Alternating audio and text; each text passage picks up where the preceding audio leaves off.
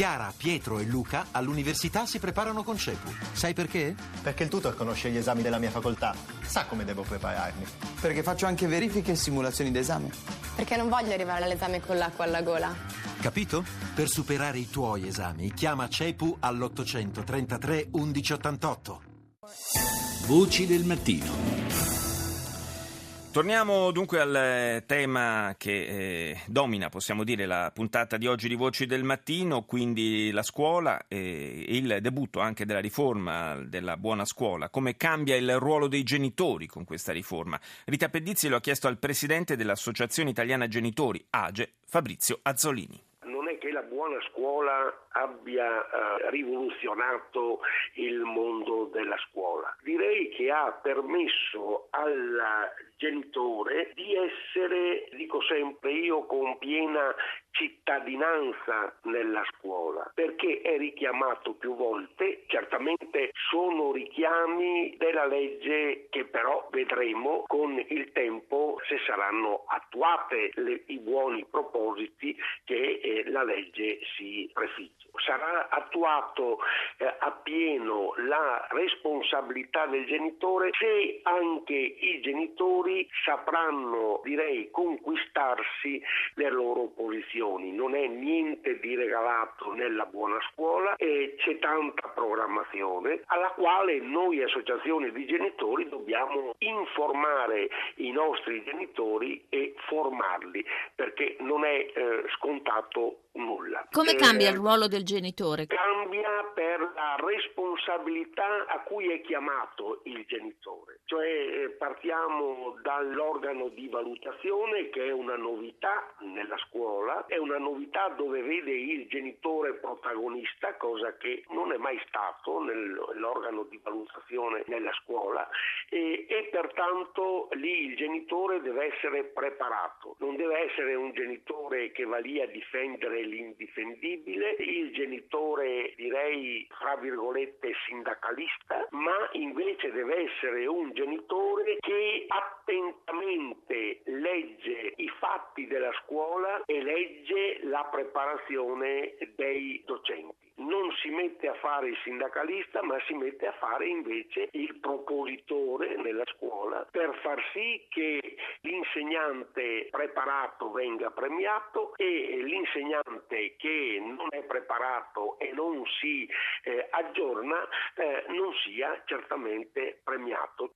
Come abbiamo sentito, dunque, moderatamente favorevoli le associazioni dei genitori. Ci sono invece osservazioni fortemente critiche da parte di alcune amministrazioni regionali. È collegato con noi il presidente della Regione Veneto, Luca Zaia. Buongiorno. Buongiorno a tutti. Lei a nome della Regione altrettanto ha fatto adesso anche il governatore della Puglia, Emiliano. Avete presentato un ricorso davanti alla Corte Costituzionale per la presunta incostituzionalità, di alcuni aspetti di questa riforma. Ci vuole spiegare di che si tratta? Guardi, innanzitutto premetto che non è che facciamo i ricorsi perché ci divertiamo, perché dobbiamo fare politica con i ricorsi. La competenza rispetto all'offerta formativa, quindi alla definizione dei percorsi di istruzione e formazione professionale, e il dimensionamento scolastico, cioè il definire gli ambiti nel territorio regionale, è una competenza sancita dalla Costituzione in capo alle regioni. Punto, non c'è altro da aggiungere.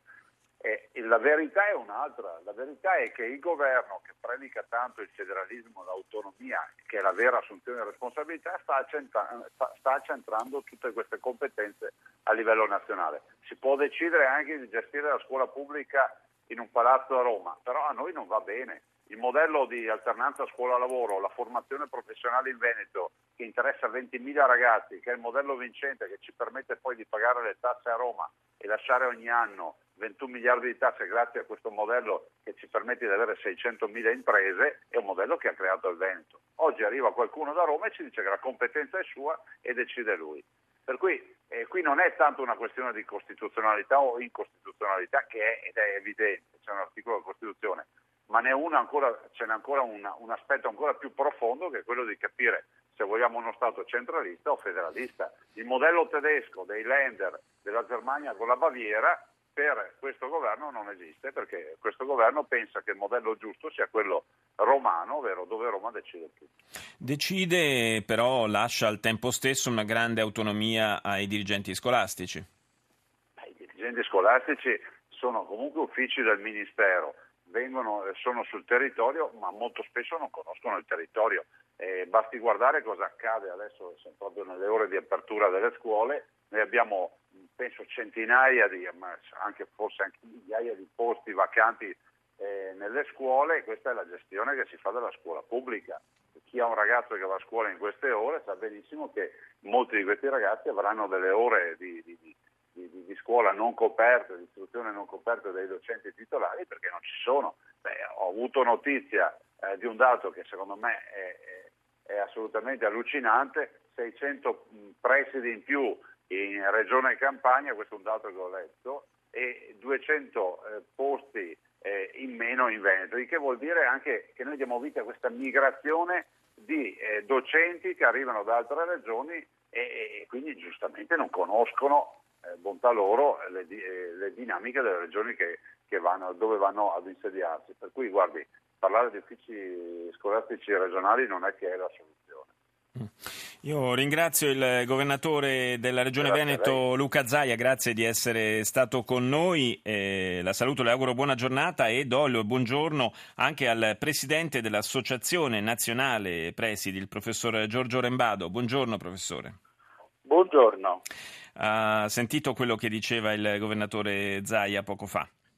Sì, almeno forse la parte terminale della sua intervista, sì.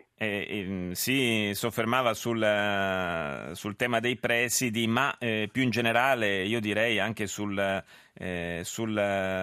organici. Sugli organici c'è effettivamente una situazione abbastanza complessa, direi, in queste ore. Vi siete trovati proprio come dirigenti scolastici a dover affrontare una situazione complessa anche a fronte di questa ondata di stabilizzazioni di insegnanti che è arrivata proprio a ridosso dell'inizio dell'anno scolastico.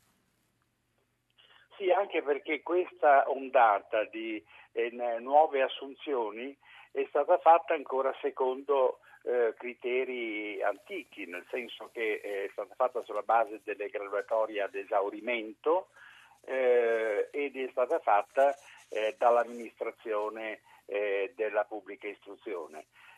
Ovviamente questo, dice la legge, dovrebbe essere anche la chiusura del periodo precedente, e quindi dare la possibilità ad una nuova modalità di assunzione nell'ambito delle scuole, che passi attraverso gli ambiti territoriali, ma soprattutto, e la fase nuova e quella successiva, attraverso la individuazione da parte del dirigente scolastico in relazione alle competenze dell'insegnante da valutare in coerenza con il progetto educativo della scuola. E quindi, da questo punto di vista, l'anno che abbiamo davanti è un anno di transizione. Sì. 2015-2016 non è un anno in cui cambiano molto le cose. A volte si chiede cosa cambia dal 1 settembre, nulla praticamente, perché si stanno preparando i cambiamenti per il 2016-2017, e questa è la cosa che è bene sapere anche da parte delle famiglie, dei genitori e degli studenti. Le chiedo di confermarmi così delle voci raccolte qua e là che farebbero intendere che comunque i problemi di organico nelle varie scuole sono tutt'altro che risolti, anche malgrado questa ondata di assunzioni. Questo in parte è assolutamente vero, perché mancano insegnanti di alcune discipline che sono quelle prevalentemente scientifiche o tecnico-professionali, e queste discipline sono quelle che hanno le cosiddette graduatorie esaurite, cioè non ci sono più aspiranti all'assunzione, e quindi da questo punto di vista mancano anche per le supplenze annuali che stanno per essere date per il nuovo anno scolastico. Quindi c'è una difficoltà che alla fine potrà essere del tutto superata solo attraverso il nuovo concorso che dovrà essere bandito entro la fine di quest'anno. Lei sa, ne abbiamo parlato nella precedente parte della trasmissione sia con un rappresentante del sindacato sia con il sottosegretario Toccafondi, lei sa che insomma gli occhi sono molto puntati sui dirigenti scolastici quest'anno, sui presidi come noi siamo abituati tradizionalmente a chiamarli, e puntati perché la riforma ha ulteriormente ampliato il margine di autonomia dei dirigenti scolastici, con qualche osservazione critica qua e là, in particolare da parte dei sindacati degli insegnanti. Lei che cosa dice a questo proposito? Beh, che le organizzazioni di rappresentanza degli insegnanti si sono soprattutto affermate nel corso dei mesi di approvazione, di discussione parlamentare della riforma, con attacchi ai dirigenti, perché evidentemente temono non tanto i dirigenti quanto l'introduzione della valutazione delle prestazioni professionali e l'introduzione della meritocrazia nelle scuole. E questo è un elemento che ha fatto sì che si sia parlato molto di presidi, ma molto in termini tendenzialmente scandalistici. Del preside sceriffo si è parlato, sì, non della funzione del preside come dirigente responsabile del servizio scolastico, insomma. E quindi questo è un discorso che dovrà essere fatto non con le parole ma con i fatti da parte della categoria, che naturalmente assume nuove responsabilità e che dovrà essere preparata al compito, insomma. Io mi riferisco non solo, non tanto ai tra virgolette vecchi presidi, quanto ai nuovi dirigenti che entrano, alcune centinaia sono entrate anche quest'anno, nella responsabilità generale, e hanno da affrontare responsabilità diverse rispetto al passato. Uno di questi, come dicevo, l'individuazione dei docenti, ed è la novità che a mio avviso è di gran lunga quella che potrebbe essere di cambiamenti vivi per la scuola. L'altra è quella di arrivare alla valorizzazione dei migliori insegnanti attraverso anche la erogazione di un bonus che possa premiare i migliori. Siamo proprio in chiusura, io vorrei dedicare le ultime parole al di là dei problemi della scuola, alla missione, ricordare la missione della scuola. Oggi dalle pagine del Corriere della Sera il rettore della Bocconi dice: dovete innamorarvi della matematica, lo dice rivolto evidentemente agli studenti, mentre in prima pagina sulla Stampa lo scrittore Alessandro D'Avenia ricorda il suo primo giorno alle elementari e questo traumatico passaggio dalla fase del gioco, della creazione, a quella invece dello studio, dello stare fermi in un banco da solo o al massimo accanto a un altro bambino. Insomma, sono momenti davvero importanti quelli che si appresta ad affrontare la nostra scuola, sia il personale naturalmente, sia gli alunni, quindi un in bocca al lupo a tutti, e naturalmente do l'in bocca al lupo anche al nostro ospite, al professor Rembado. Grazie di essere stato con noi, professore. Grazie a lei. Siamo in chiusura e vi ricordo che Voci del Mattino è un programma a cura di Gianfranco Danne, in redazione Rita Pedizzi e Colomba San Palmieri, con Maria Grazia Santo, Roberta Genuini e Claudio Urbani. Grazie al tecnico Alessandro Rosi e al regista Mauro Convertito. Fra poco il GR1 con Daniele Abbattista, l'appuntamento con Voci del Mattino è a domani. Buona giornata da Paolo Salerno.